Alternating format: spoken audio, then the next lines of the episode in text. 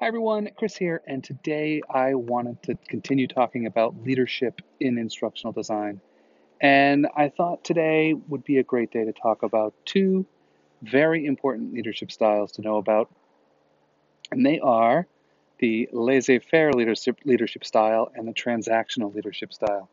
And it's important to know about both of these leadership styles, um, not exactly because there's something you'd want to emulate but they are certainly something that you want to be aware of and to consider when you may be falling into this trap of these two leadership styles.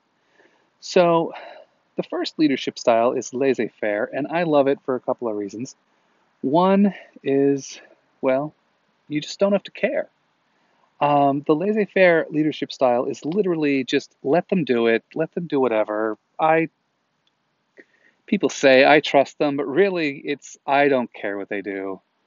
And this is the leader who spends all day not checking up on anybody, but instead watching sailing videos, which is probably not a bad gig.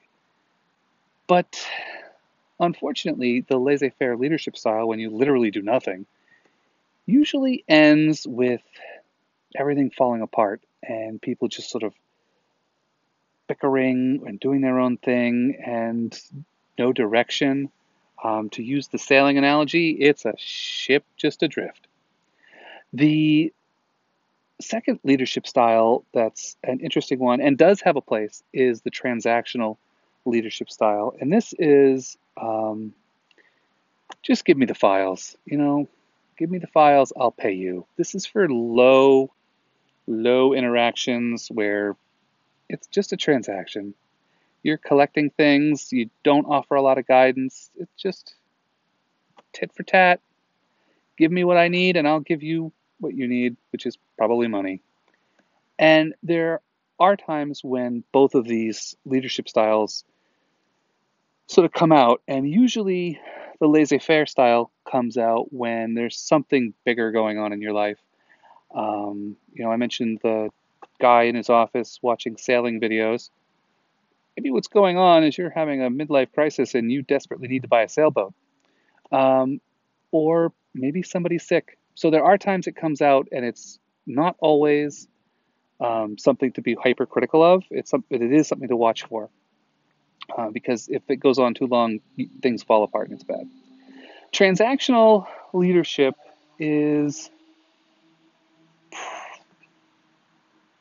not a bad entry point into leadership, but it's not enough to be truly effective. You need to have more than just handing out tasks and getting things back. And so tomorrow, I thought it would be great to talk about two additional leadership styles, and those are conditional leadership or situational leadership and um, transformational leadership.